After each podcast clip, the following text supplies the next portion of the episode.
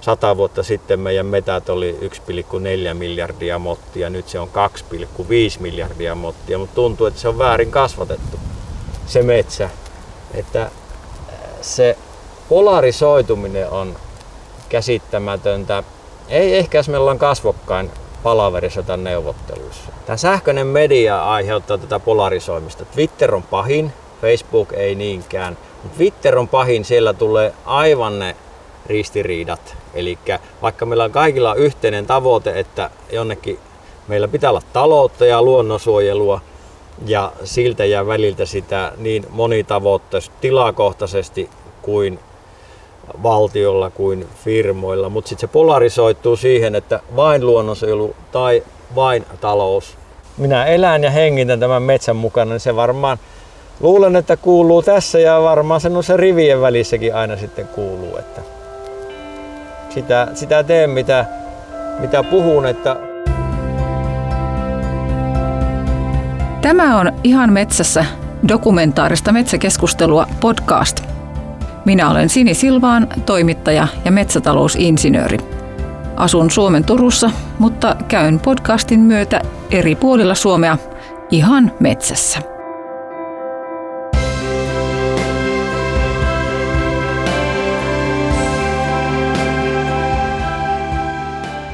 Nyt ääneen pääsee mies, metsänhoitaja, joka ei pelkää avata sanaista arkkuaan kaksisataakahdeksankymmentä merkin turvin, eli Twitterissä. Kiinankielisillä käyttäjillä on muuten edelleen käytössä vain sata neljäkymmentä merkkiä. Mutta kuka tämä suomalaismies on, mikä on hänen metsäsuhteensa? Olemme täällä Liperissä ja tässä on Pohjois-Karjalan metsänhoitoyhdistyksen Sakari Tikka. Kuka oikein olet? Nykyinen titteli on erityisasiantuntija L K V ja S P V, eli sukupolvenvaihdokset on minun päähomma ja sitten erilaiset hankkeet, kehittämishankkeet ja viimeisimpänä tämä koko valtakunnan tämä oma metsän kehittäminen. Ja minä olen Sini Silván, olen toimittaja ja myös metsätalousinsinööri. Mutta missä me oikein nyt ollaan? Miten sit... Jatkan tuohon esittelyyn vielä sen verran, että tota, kun sanoit siekin, mitä olet kouluja käynyt, niin olen metsänhoitaja ja tuossa Joensuun yliopistossa on valmistunut ja oikeastaan kaikki koulut Joensuussa käynyt. Joo, eli tota, missä olemme? Niin, Liperissä ollaan. Tuota, käytiin ensin metsänhoitoyhdistyksen toimistolla, tavattiin ja sinä kävitkin tuolla Meijerin myllypuodissa. Meijerin valitettavasti se Meijerin tämä jauhon mylly itse asiassa paloi tässä vähän aikaa sitten. Se oli, to, se oli todella harmi ja se oli myös koko valtakunnalle harmi. Ja ollaan niin kuin tässä Liperin melkein ydinkeskustassa, mutta ollaan silti ihan metässä. Eli tuota, koivikossa, joka on harvennettu ja sitten tuossa on jopa pieni aukko, hyvin pieni, joka on sitten istutettu. Kunnan maita ja siellä on lampaita ja sitten oikealle kun katsellaan, niin podcastissa kukaan ei katsele, mutta mielikuvituksessa niin siellä on lampi eli varas, hetkinen mikähän sen nimi, oliko se vainolampi tai vastaava, mutta se on kuitenkin tämmönen matala lampi, jossa on tuota lintuja paljon ja oli lintutornikin, mutta ovat purkaneet sen pois, pois. Ja kirkko ihan vieressä. Miten sitten tämä Liperi sijoittuu tähän Suomen kartalle, että mi- mihin täältä on pisin matka ja mihin on lyhin matka? Vinkkihän tuossa alussa sanottiin, että ollaan Pohjois-Karjalassa ja tuota, tämähän on iloisen laulun maakunta, ehkä kurjakin olevinaan, mutta tuota, kyllä me omasta mielestämme ollaan hyvinkin rikkaita tämän metsän ja kulttuurin puolesta ja talouttakin täällä on ja sijainti on neljäsataaviisikymmentä kilsaa Helsingistä ja... Liperissä on maata vähän päälle seitsemänsataaneljä kilometriä, makeaa vettä yli neljäsataaneljä kilometriä, merivettä nolla. Verrataanpa vaikka Helsinkiin. Siellä maata on vain runsaat kaksisataaneljä kilometriä, makeaa vettä alle yksi neliökilometri, mutta merta riittää. Liperi on kuitenkin Helsinkiä isompi paikka. No, miten sitten... Mikä sun oma metsä historiasi on, että miten olet alalle päätynyt alun perin? Ilmeisesti jo pikkupojasta olet mennyt metsään. No metsään mentiin ihan pikkupojasta, kun on maatalosta kotoisin ja tuota, oli tietysti peltoja ympärillä, mutta sitten metsäkin oli hyvin siinä lähellä, mutta maisema oli pellot ja sen takia en, en ole koskaan ymmärtänyt, miksi ihmiset yliarvostaa tuo järvenrannat ja järvet, vaikka ne hienoja ovatkin, mutta tuota, se sielun maisema on peltomaisema ja metsä. Metsään muistan menneeni tuota, alle kouluikäisenä veljen mukana ihan töihin, alle kouluikäisenä, ihmettelen sitä itsekin, mutta näin on. Olin, olin sillä tavalla töissä, että kahden metrin mittakeppi oli minulla, kuusen, kuusen keppi, ja veli teki kahden metrin pölkkyä, siis kuitupuuta, ja minä mittasin ja muistan ne ensimmäiset sahanpurun ropinat, mitä ne oli, ja sillä tiellä ollaan. Se oli sattumaa, että tietenkin mentiin Joensuuhun, ja siellä sitten sukulaiset jo niin kuin valmensi, että joo, yläaste, lukio, yliopisto. Ja siinä ei ollut niin kuin vaihtoehtoja. Entäs mitä opiskelemaan? Ylioppilaksi pääsin, niin sitten mietin niitä oppaita ja muita. Sitten näin, että metsänhoitaja. No tuohan on miulle. Ja... Joskus on tuntunut, että tuossa julkisessa keskustelussa niin pistetään just nämä niin kuin metsätalous ja luonto aika lailla niin kuin tai luonnonsuojelu tai ympäristöasiat niin kuin vastakkain. Miten sä itse koet sen niin kuin metsäammattilaisena, että, että, tota, että ei sitä nyt voi olla kauheasti luontoa vastaan, jos tälle alalle ylipäätänsä pyrkii? Niin, sitä on erilaisia arvoja ihmisille ja sitten niiden arvojensa mukaan rupeaa elämään ja tavoitteiden, niin tuota, sitten jos arvona on vain luonnonsuojelu, niin silloinhan ne lasit on luonnonsuojelu. Ja sitten jos ne lasit on, että tuota, ajattelee kokonaisuutta, taloutta, mistä kurjuudesta tai köyhyydestä Suomi on nostettu maailman kartalle, niin siellä on vahvasti metsä. Siellä on tervanpoltto, kaskeaminen ja, ja sata vuotta sitten meidän metät oli yksi pilkku neljä miljardia mottia, nyt se on kaksi pilkku viisi miljardia mottia, mutta tuntuu, että se on väärin kasvatettu, se metsä. Vaikka meillä on kaikilla yhteinen tavoite, että jonnekin meillä pitää olla taloutta ja luonnonsuojelua ja siltä ja väliltä sitä niin monitavoitteisesti, tilakohtaisesti kuin valtiolla kuin firmoilla, mutta sitten se polarisoituu siihen, että vain luonnonsuojelu tai vain talous ja mitä ei ole sitä väliltä, mutta realismihan on siltä väliltä ja, ja sitten lopulta kun riittävästi riittävästi keskustelee, niin kyllä ne luonnonsuojelumyönteiset ihmiset, jotka pelkästään luonnonsuojelua ajattelen, sitten he sanookin kuitenkin, että no ei he tarkoittanutkaan, että hakkuita kokonaan lopetetaan. No niin, no, hieno keskustelu sitten. Että. Näin, se polarisaatio on siellä Twitterissä aika kova, tässä mediassa. Ja sinä olet ollut aktiivinen Twitterissä ja se on ehkä metsäalalla aika harvinaista, että on. Mikä sut on saanut sinne lähtemään alun perin? Totuuden etsintä, eli siis faktaa pöytään, mitä metsällä, metsätaloudessa on saatu aikaa, mitä on puunjalostaminen ja mitä se tarkoittaa meille. Että mehän on niin kuin parannettu, parannettu niin kuin koko ajan sitä toimintaamme, että ei ojiteta avosoita. Niitä virheitä tehtiin kuusikymmentä-seitsemänkymmentäluvulla, että mutta silloin ei ollut tietoa. Se pitää antaa sitten anteeksi, jos näin on tehty. Sitten istutettiin mäntyä väärin paikkoihin, mutta pääasiassa sen jälkeen on koko ajan saatu metsän kasvua paremmaksi ja hyödynnetty sitä kasvupotentiaalia ja samaan aikaan käytetty valtavat määrät puuta ja on keitetty sellua, josta on tehty hygieniatuotteita ja jatkossa ehkä tekstiilejä, biohiilikuituja, auton varaosia, ligniinistä akun raaka-aineita ja tietenkin tämä massiivipuu, eli sahaus. Sahauksellahan on Suomi lähtenyt aikanaan kehitykseen ja nousuun, että sitä ennen oli tervanpoltto ja kaskeaminen, jonka jäljeltä ei sitten metsiä erityisesti istutettu eikä uudistettu, vaan ne annettiin tulla iteksiään. Ja silloin päädyttiin, oliko se tuhatyhdeksänsataaneljäkymmentäkahdeksan, että metät on sen verran huonossa kunnossa, että pitää tästä harsintametsätaloudesta siirtyä viljelymetsätalouteen, eli hoidot otetaan mukaan ja uudistaminen. No mikä se sun oma tällainen Twitter-strategia on siellä, että ootko se niin kuin hyökkäys- vai puolustuskannalla, että, että tota niin, reagoitko johonkin keskusteluun, joka siellä on, vai, vai teetkö ikään kuin itse aloitteita?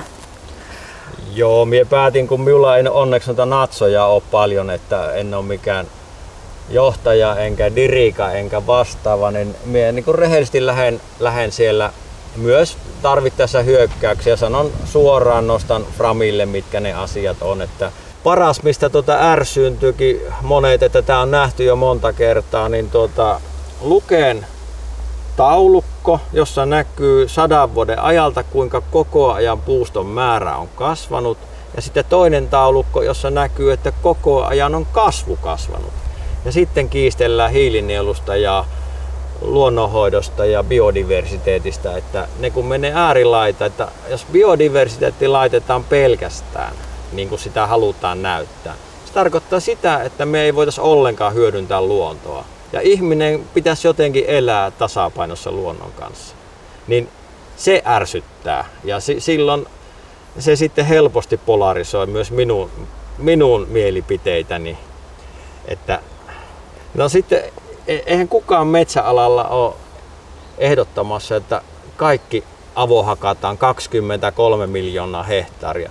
Siellä avohakataan silloin kun tarve on ja aina kun tarvitaan puuta, se tulee tarpeeseen. Joko metsä on vanha tai omistaja tarvii rahaa. Täällä Liperissä on tilan keskikoko kolmekymmentä hehtaaria ja sitten tuota, täällä se keskimääräinen aukon koko on yksi pilkku viisi hehtaaria. Ja sitä ei haluta tunnustaa sitten, että tällä aukollakin on monimuotoisuutta hyvinkin paljon. Siellä on yli sata lajia ainakin Seppo Vuokon mukaan. Ja sitten kun katsotaan, kuinka paljon Suomessa on metsää ja kuinka paljon sitä on suojeltu Euroopassa kokonaisuudessaan, niin sittenhän me päästään jo aika iso, isoihin prosenttilukuihin siitä, että kuinka iso metsien suojelija Suomi on Euroopassa. Onko sulla tästä jotain lukuja päässä? Lukuja siitä nyt en muista ulkoa, koska se, nekin aina sivuutettiin, että Suomessa on eniten tätä tiukasti suojeltua. Mutta niitä prosenttiosuuksia en muista, mutta siinä oli tuota, Suomen metsäyhdistys on tehnyt kyllä tosi hyvät sivut, missä on, missä on kerrottu näistä niin kuin Euroopan tasolla, että meillä on niin kuin... Euroopan metsien suojelussa on kolme erilaista kategoriaa. Tiukin niistä on se, jossa mitään toimenpiteitä ei ole sallittu, toisena vähäiset hoitotoimenpiteet sallittu ja kolmantena kevyin aktiivinen biodiversiteetin ylläpitäminen.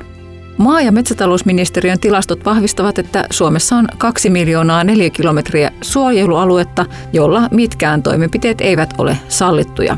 Määrä on omassa luokassaan. Koko Euroopassa tätä ei mitään toimenpiteitä aluetta on kolme pilkku kuusi miljoonaa neliökilometriä.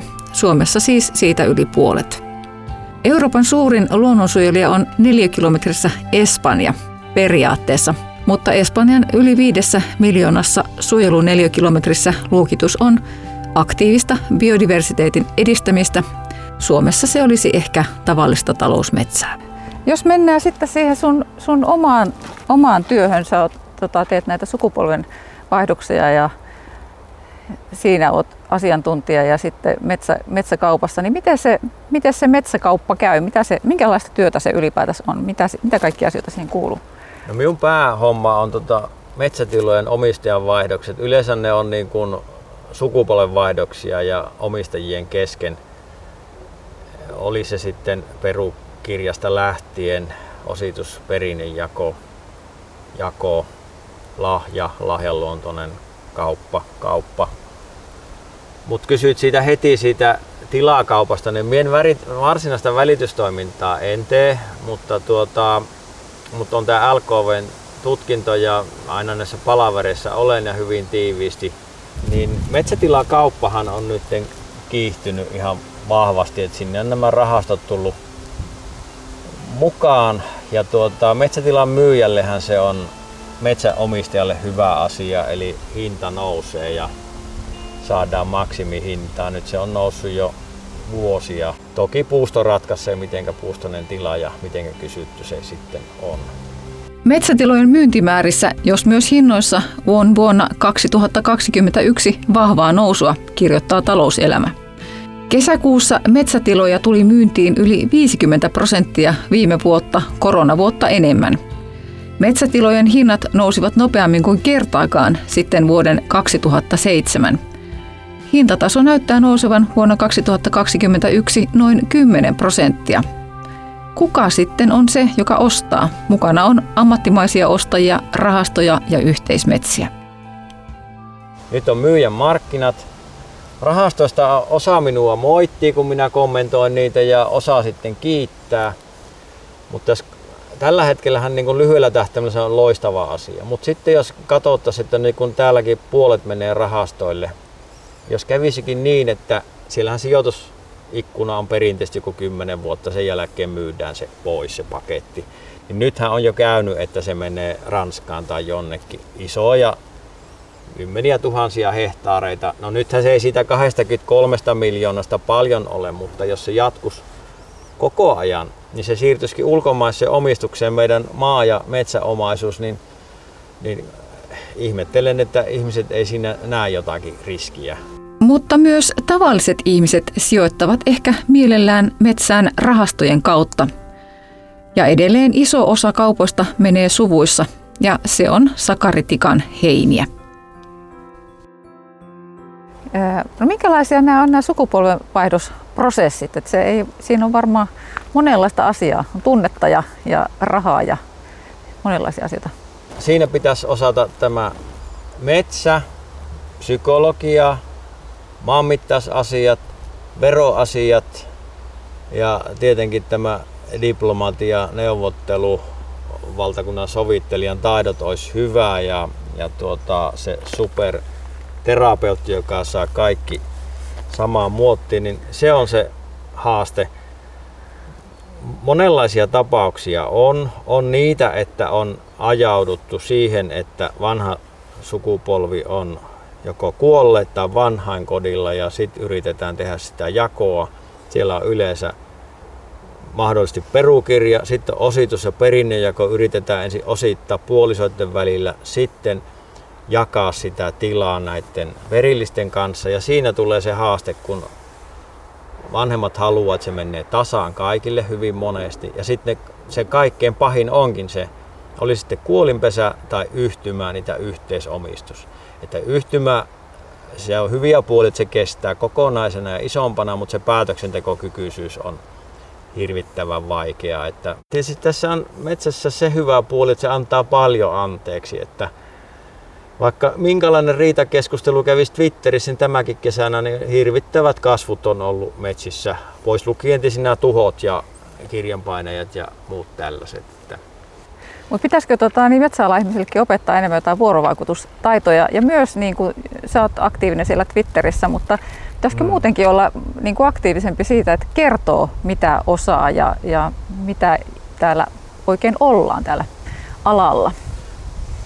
Tässä on semmoinen puoli kyllä tässä, että kun puhutaan metsänhoitoyhdistyksestä ja siihen töihin tulemisesta, niin tuota, se on hyvin paljon myös persoonakysymys, että ihmisillä, että kuinka ihmisten kanssa tulee toimeen, kuinka aktiivinen on. Jollekin saattaa riittää se jäyhäkin asenne, mutta suurin osa sitten näköjään, kun ainakin täällä Pohjois-Karjalassa, niin pystyy olemaan vaikka lainausmerkissä karjalaisia kauppamiehiä, että tai kyllä se paljon tulee sieltä persoonasta, kuinka ihminen kohdataan, kuinka keskustellaan.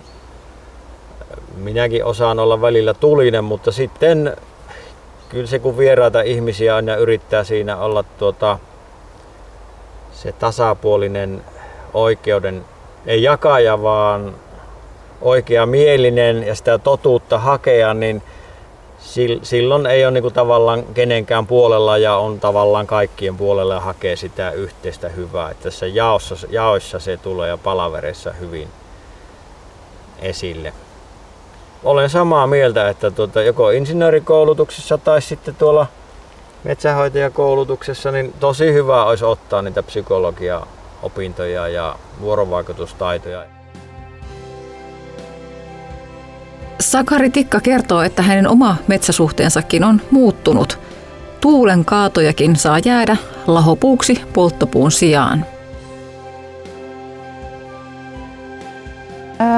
Mikä sitten on sun oma, tässä se on tullut täällä varmaan kiertäjäkaarta jo esille, mm. mutta mikä sun oma metsäsuhteesi on? Minkälaisesta, esimerkiksi minkälaista metsästä pidät? Mikä sun, onko sulla suosikki metsätyyppi?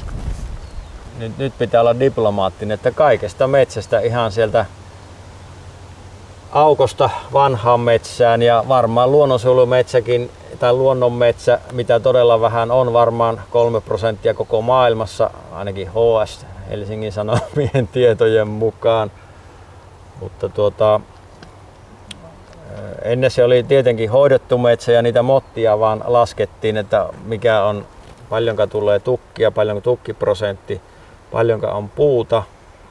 Mutta nyt kyllä kieltämättä, niin jos siellä jokunen tuulenkaato tai vastaava, kunhan niitä liikaa ei ole, niin ei enää omaa tunto kolokuta niin, että se on pakko käydä polttopuksi tai muuta. Että ehkä tämä on niille lahon, lahoelijöille hyvä juttu ja jätetään ne mehtään. Ja sellaiset harvennetut metäthän on hienoja ja mukavia, missä tuota, ei olisi niitä hirvikärpäsiä niin paljon. Taimikot, läpi tunkemattomat, niin se vaan tarkoittaa sitä, että hiki nousee otsalle, että taimiraivassahan käyntiin harvennettu. Mäntykangas, niin varmaan se se on, vaikka itse pidän myös sitä lehtomaisen kankaan kuusikosta, vaikka se näyttääkin hyvin tasa-ikäisrakenteiselta. Niin kuin sanoin tuossa alussa, että minä olen peltojen ympärillä kasvanut, niin sitten ne varsinkin aukot talvella, niin ne on todella hienoja, että se niin kuin tulee sitä kaukonäkymää, että siinä mielessä nekin on hienoja sitten. Näkyy metsät puilta. Joo, miltä et niin kuin yksi niittistä vastausta saa, koska minä pidän niistä kaikista. No se ei haittaa. Se on hyvä. Hyvä näin. Palataan vielä katsomaan tarkemmin Liperin keskustan koivikkoista maisemaa. Sakari Tikka kertoo, että sata vuotta sitten alue oli paljas kaskeamisen jäljiltä, mutta metsä on elpynyt. Tämän metsän elpymisen taidon osoitti jo Aleksis Kivi Jukolan maisemissa. Jukolan isäntä, pitäen enemmän huolta jälkeen tulevansa edusta kuin omasta parhaastansa, otti vastaan osaksensa Kulon polttaman metsän ja sai sillä keinolla seitsemän vertaa enemmän kuin toiset naapurinsa. Mutta kaikki Kulonvalkean jäljet ovat jo kadonneet hänen piiristänsä ja tuuhea metsä kasvanut sijaan. Aleksis Kivi, Seitsemän veljestä.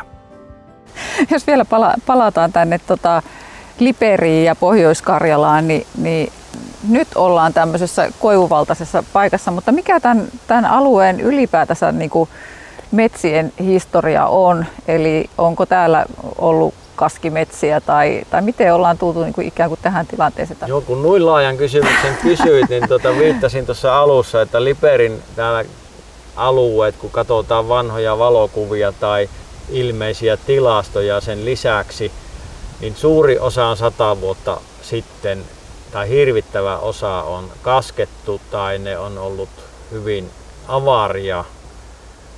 Sata vuotta sitten on tuhatyhdeksänsataakaksikymmentäluvulla, mutta täällä on niin kuin hienoja peltoaukeita on Liperissä ja Viinijärvellä ja vähän niin kuin menisi tuonne Lounais-Suomeen likipitään, jos vähän nyt suurennellaan, suurennellaan sitä, niin tuota, sitten on kuitenkin sellaisia peltoheittoja ja muita metsitetty paljon silloin kuusikymmentä- ja seitsemänkymmentäluvulla, kun ruvettiin pistämään peltoja pakettiin, niin sen jäljiltä on sitten paljon myös koivikoita.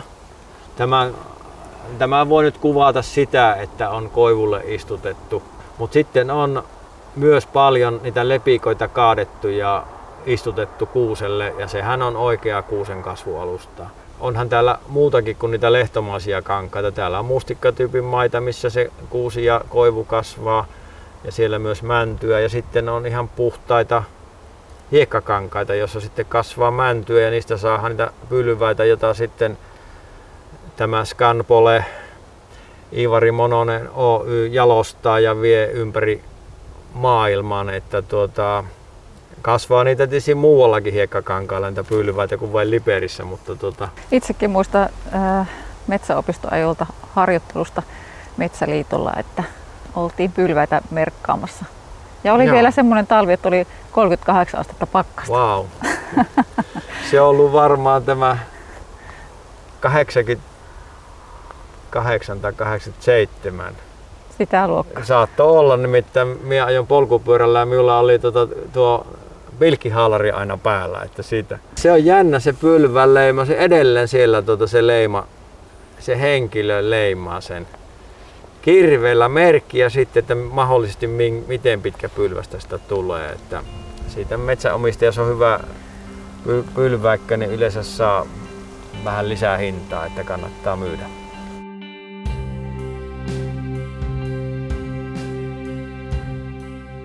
Et ole huolissa siitä, että metsät loppuu Suomesta? Mulla, mulla jäi siihen luonto, luontoasiaan jäi se hyvä, hyvä vertaus, että, tota, että me, meillä ei ole sitä metsäkatoa tai luontokatoa siinä merkityksessä, mitä nyt mediassa hehkutetaan. Ja oikein professoritasolla asti, koska tota, sit siitähän selkeästi emeritusprofessori Kari Mielikäinen täysin eri mieltä, jos verrataan Luken tilastoja sata vuotta sitten ja tilannetta nyt. Niin tuota, se, jos me verrattaisiin sata vuotta sitten, meillä olisi faktaa V M:stä, valtakunnan metsien inventoinnista, sitten verrattaisiin viisikymmentä vuotta taaksepäin, kolmekymmentä vuotta taaksepäin, kaksikymmentä vuotta, niin tilanne ei varmasti olisi niin katastrofaalinen, kun halutaan se esittää se asia. Todellista metsäkatoahan on se, että ne metsät jäävät infran alle. Eli rakennetaan tai tehdään voimalaitoslinjoja. Siellä menee sitten myös näitä luonnonsuojelualueita, erittäin arvokkaita ympäristöjä. Ne oikeasti jäävät sinne alle. Mutta se luontokato on, tähän en voi olla viittaamatta tähän Petteri Taalakseen, että luontokato tapahtuu oikeasti tropiikissa ja se meidän pitäisi pysäyttää, että meillä ei sellaista luontokatoa ole, mistä niin kuin yritetään hehkuttaa, koska meillä on turvattu se. Meillä on luonnonsuojelualueet, sitten koskemattomia alueita ja jos tiukka paikka tulisi, niin sataa varmasti se toipuu se alue. Ja jos ei toivu, niin silloin pystyy toistaiseksi ainakin tuomaan niillä luonnonsuojelualueilta ja sitten kenties naapurista Siperiassa on todella paljon myös koskematonta luontoa, niin mahdollisia eliölajeja, jota ei. Ja sekin on lohdullista, että ne, jotka on uha-alaisia, ne on sitä lahopuuta vaativaa. Lahopuutahan me saadaan. Riskinä on, että se tulee liikaakin. Twitterissä hiilinielukeskustelu ja metsäasiat saavat Sakari Tikan varmasti vielä teroittamaan kynänsä. Edelleen siitä, että miksi on Facebookissa ja Twitterissä. Kyllä minä tätä metsäasiaa jaan siellä, että ottaa sitten tai ei. Ja tuon tämän näkökulman, tämän talousjalostaminen, fossiilisten korvaaminen, puutuotteiden hiilinielu, mistä ei ole keskusteltu, niin puutuotteiden hiilinielu tarkoittaa sitä, että rakennetaan puusta enemmän kuin puretaan. Ja siinä olisi valtava mahdollisuus niin kuin lisätä. Mutta eihän sekään onnistu, jos kaikki pitäisi suojella. Sen takia se on ristiriitainen se asia. Ja Twitteriin menin juuri sen takia, että tuota, siellä vaan näköjään ne päättäjät on. Ja jos nämä poliitikot ja muut päättää meidän lainsäädännössä ihan pöhkösti, jos me vain ekologista kestävyyttä tai sitä, sitä korostetaan ja suojelua, niin eihän me pystyttäisi koskemaan metsiä ollenkaan. Ja en näe sitten sille kuitenkaan, että metsäalalla muuten on tulevaisuus hyvältä näyttää, koska tämä on kuitenkin uusiutuva raaka-aine puu ja siitä pystytään tekemään tuotteita, niin kuin sanoin, niin massiivipuusta, jopa puukerrostaloja, jota voidaan kehittää edelleen. Ja sitten näitä jopa biohiilikuituja korvataan metalleja, sitten tehdään tekstiilejä. Sen verran haluaisin tähän hiilinielukeskusteluun keskusteluun tuota, sanoa, että tuota, meidän pitäisi lisätä tätä puutuotteiden hiilinielua, eli rakentaa puusta sen takia, koska metsä on kuitenkin kohtuullisen epävarma tämmöinen hiilivarasto, eli puuvarasto. Eli esimerkkinä Venäjä, Keski-Eurooppa, Kanada, karrikoin, mutta se on kaikkein helpoin näyttää. Venäjällä palaa jopa kaksikymmentä miljoonaa hehtaaria vuodessa kesässä. Sitä kun mietitään, että me puhutaan muutamasta hiilinielutonnista, no olkoon nyt vaikka miljoonia, mutta kuitenkin se, se, se ero, niin pitäisi ottaa kokonaisuus, eikä vaan, että puhutaan hiilinielusta sen takia, että halutaan luonnonsuojelua lisää ja hakkuita rajoittaa, koska se on se, mihinkä minä Twitterissä sytyn kertomaan, että ota, otakko ne vihreät lasit pois tai, tai ne hiilinielulasit pois ja katso sitä kokonaisuutta. Että se kannattaa miettiä sitä kautta. Ja hiilinieluthan kasvaa, jos meillä on koko ajan kasvu parempi kuin hakataan. Ja puutuotteiden hiilinielusta voidaan puhua silloin, jos koko ajan rakennettaisiin puusta enemmän, mutta sieltähän totta kai puretaan. Mutta jos puretaan vähemmän kuin rakennetaan, niin siihen muodostuu se hiilinielu. Ja teoriassa, jos me aloitetaan nytten ja tuhannen vuoden päästä katsotaan, niin meidän hiilinielu ja hiilivarastot on aivan valtavat.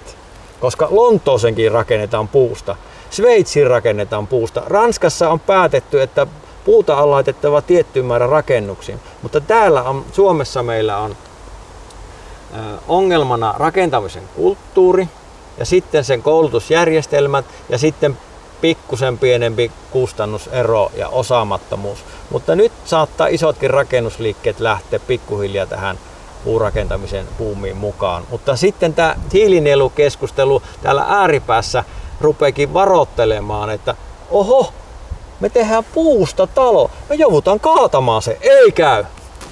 Nyt minä päätän tämän Joo. meidän keskustelun tähän ja kiitoksia tosi paljon. Tämä on ollut mielenkiintoista ja antoisaa ja, ja tota, tästä kuullaan sitten. Minä elän ja hengitän tämän metsän mukana, niin se varmaan luulen, että kuuluu tässä ja varmaan sen on se rivien välissäkin aina sitten kuuluu. Että sitä, sitä teen mitä, mitä puhun, että puu, puutalo rakennettiin vaimon kanssa tuonne Joensuuhun, joka on niin kuin, ei ole hirstalo, mutta on puuta sisällä, puuta ulkona ja eristeetkin on puukuitua. Ja lattiat puuta. No niin, kiitos. Hyvä, kiitos.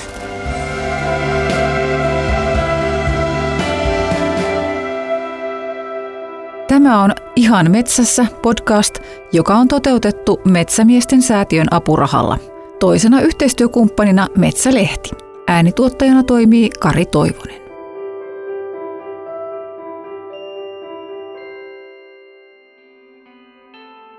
Seuraavassa jaksossa. Se on aina ollut mulle tosi tärkeä paikka päästä sinne olokse. Revon tuli ja, ja, ja sitten vähän myös semmoisen kaamoksen keskelle reenaamaan, että joku voikin ihmetellä, miten sitä voi tykätä, mutta se on mulle se tärkeä juttu. Tapaamme metsätalousinsinööri ja ampumahiihtäjä Tero Seppälän Lehmon maastoissa.